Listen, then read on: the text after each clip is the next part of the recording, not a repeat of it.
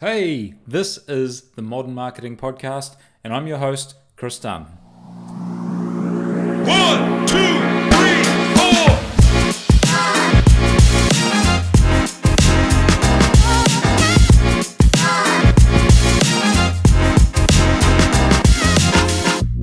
It's taken me a while, but I've become pretty damn handy at digital marketing.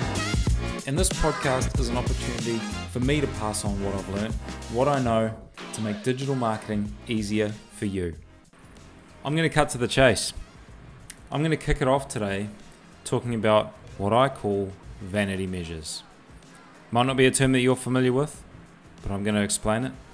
If you've worked in corporate marketing or marketed for an agency that looks after corporates, you're probably familiar with this. You just don't know that they're vanity measures. You might even be a marketer that uses these. And if you are, you may not like this podcast. You may not like what I'm about to say. But strap in, because I'm going to say it anyway, and I hope you learn something from it.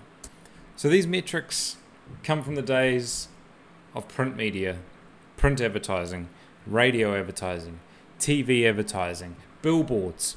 Before we could do things digitally, before we could track activity off the back of advertising, people would charge you five, ten, fifty thousand dollars to put an ad in the newspaper, to put an ad in a magazine, to put a billboard up.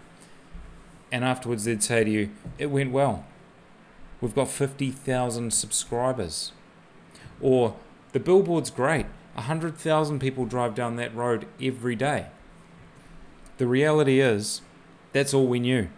And people get impressed by those big numbers 50,000 readers, 100,000 cars every day. Wow, that's big. People think that is money well spent.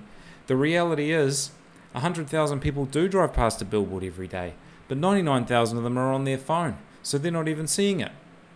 So, how do we know that actually worked?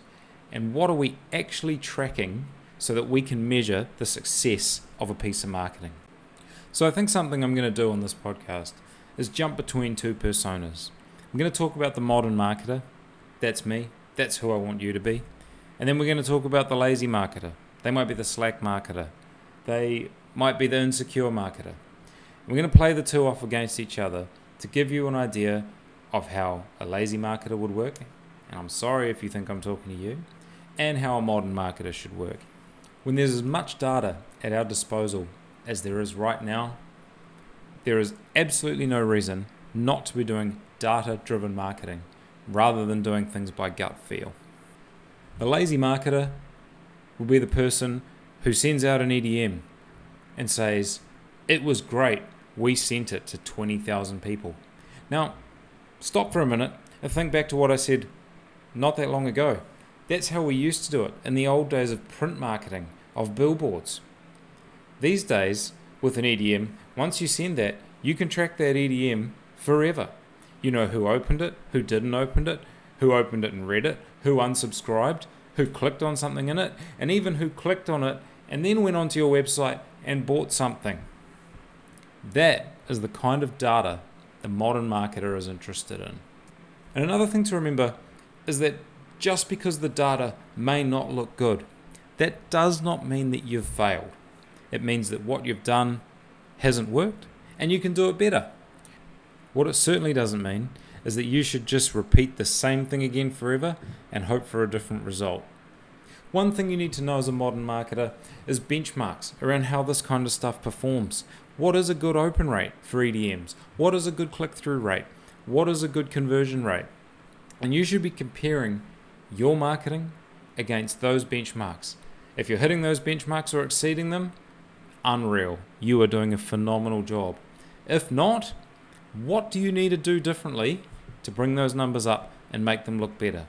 The reality is, if you're the Slack marketer and you're sending 20,000 emails out and not even looking at the data, you might only have 2% of your audience clicking on them.